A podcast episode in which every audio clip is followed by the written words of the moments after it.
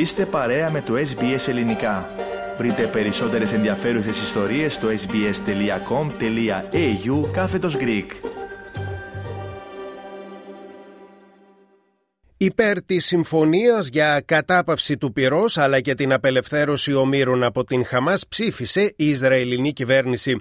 Ωστόσο, σε ηχογραφημένο μήνυμά του κατά την έναρξη της κυβερνητικής συνεδρίασης, ο Ισραηλινός Πρωθυπουργός Benjamin Netanyahu ορκίστηκε ότι ο πόλεμος θα συνεχιστεί μέχρι το Ισραήλ να επιτύχει όλους τους στόχους του.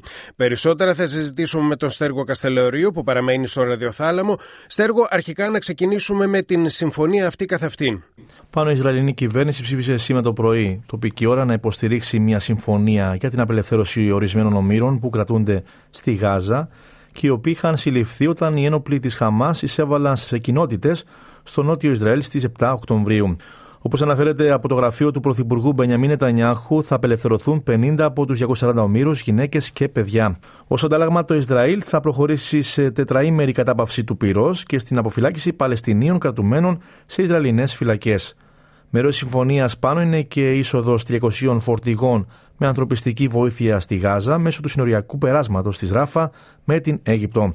Κατά την ομιλία του στο πολεμικό του Υπουργικό Συμβούλιο και στο ευρύτερο Υπουργικό Συμβούλιο Εθνικής Ασφάλειας, ο Ισραηλινός Πρωθυπουργός είπε πως πρόκειται για μια δύσκολη αλλά σωστή απόφαση. Νωρίτερα σημείωσε πως η παρέμβαση του Αμερικανού Προέδρου Τζο Biden βοήθησε στη βελτίωση της συμφωνίας ώστε να περιλαμβάνει περισσότερους ομήρους και λιγότερες παραχωρήσεις. There is idle talk outside as if after the truce to return our abductees we will stop the war. So I would like to make it clear, we are at war and we will continue the war. We will continue the war until we achieve all our objectives, eliminate Hamas, return all our abductees and missing persons and ensure that there will be no element in Gaza that threatens Israel. Αυτά λοιπόν από τον Ισραηλινό Πρωθυπουργό Μπενιαμίν Νετανιάχου. Να έρθουμε σε μία άλλη πτυχή τώρα, Στέργο, καθώς ο Ισραηλινός Πρωθυπουργός διευκρίνησε πως η συμφωνία αυτή δεν σημαίνει και το τέλος του πολέμου. Σωστά, πάνω, όπως είπε και νωρίτερα από τον ακούσαμε, να λέει ότι ο πόλεμος θα συνεχιστεί ως ότου επιτευχθούν οι στόχοι που έχουν τεθεί. Είμαστε σε πόλεμο, θα συνεχίσουμε να είμαστε σε πόλεμο μέχρι να επιτύχουμε όλους τους στόχους μας.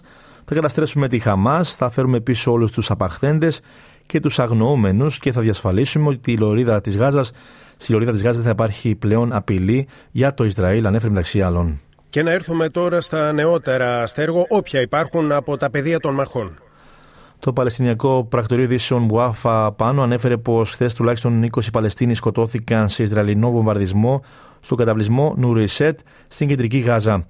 Η Χαμάς ανακοίνωσε χθες βράδυ πως οι νεκροί πλέον έχουν φτάσει τους δεκατέσσερις χιλιάδες εκατόν είκοσι οκτώ με πέντε χιλιάδες οκτακόσιους σαράντα από αυτούς να είναι παιδιά.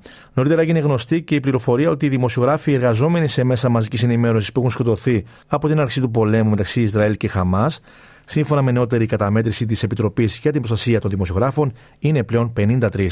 Ολοκληρώνοντας, να αναφερθούμε, Στέργο, και στις συλλήψεις που έκανε η αστυνομία στην πόλη του Σίδνεϊ κατά τη διάρκεια φιλοπαλαιστινιακής εκδήλωσης στο Port Botany.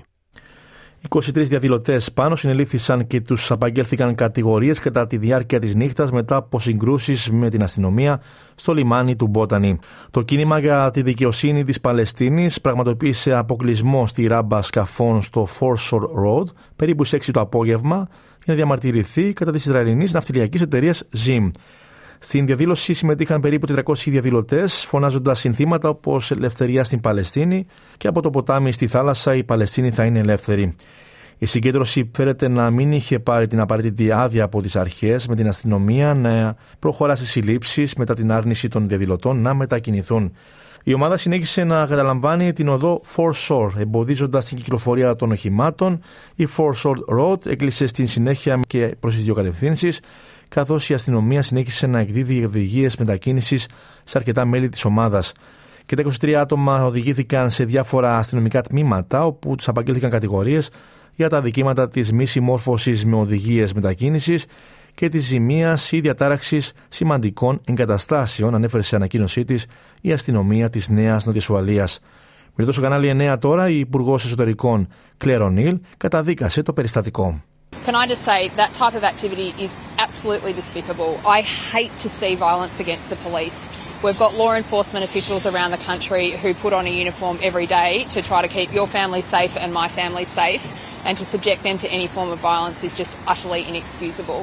Και με τις δηλώσεις αυτές της Υπουργού Εσωτερικών Clare O'Neil να ολοκληρώσουμε εδώ, Στέργο, την επικαιρική σου αναφορά. Και για ό,τι έχει σημασία, πριν από λίγη ώρα ανακοινώθηκε από την Ομοσπονδιακή Κυβέρνηση ότι θα χορηγηθούν σε οκτακόσιους εξήντα Παλαιστινίους βίζες προσωρινής παραμονής για εδώ την Αυστραλία. Κάντε like, μοιραστείτε, σχολιάστε, ακολουθήστε μας στο Facebook, στο Ες Μπι Ες Greek.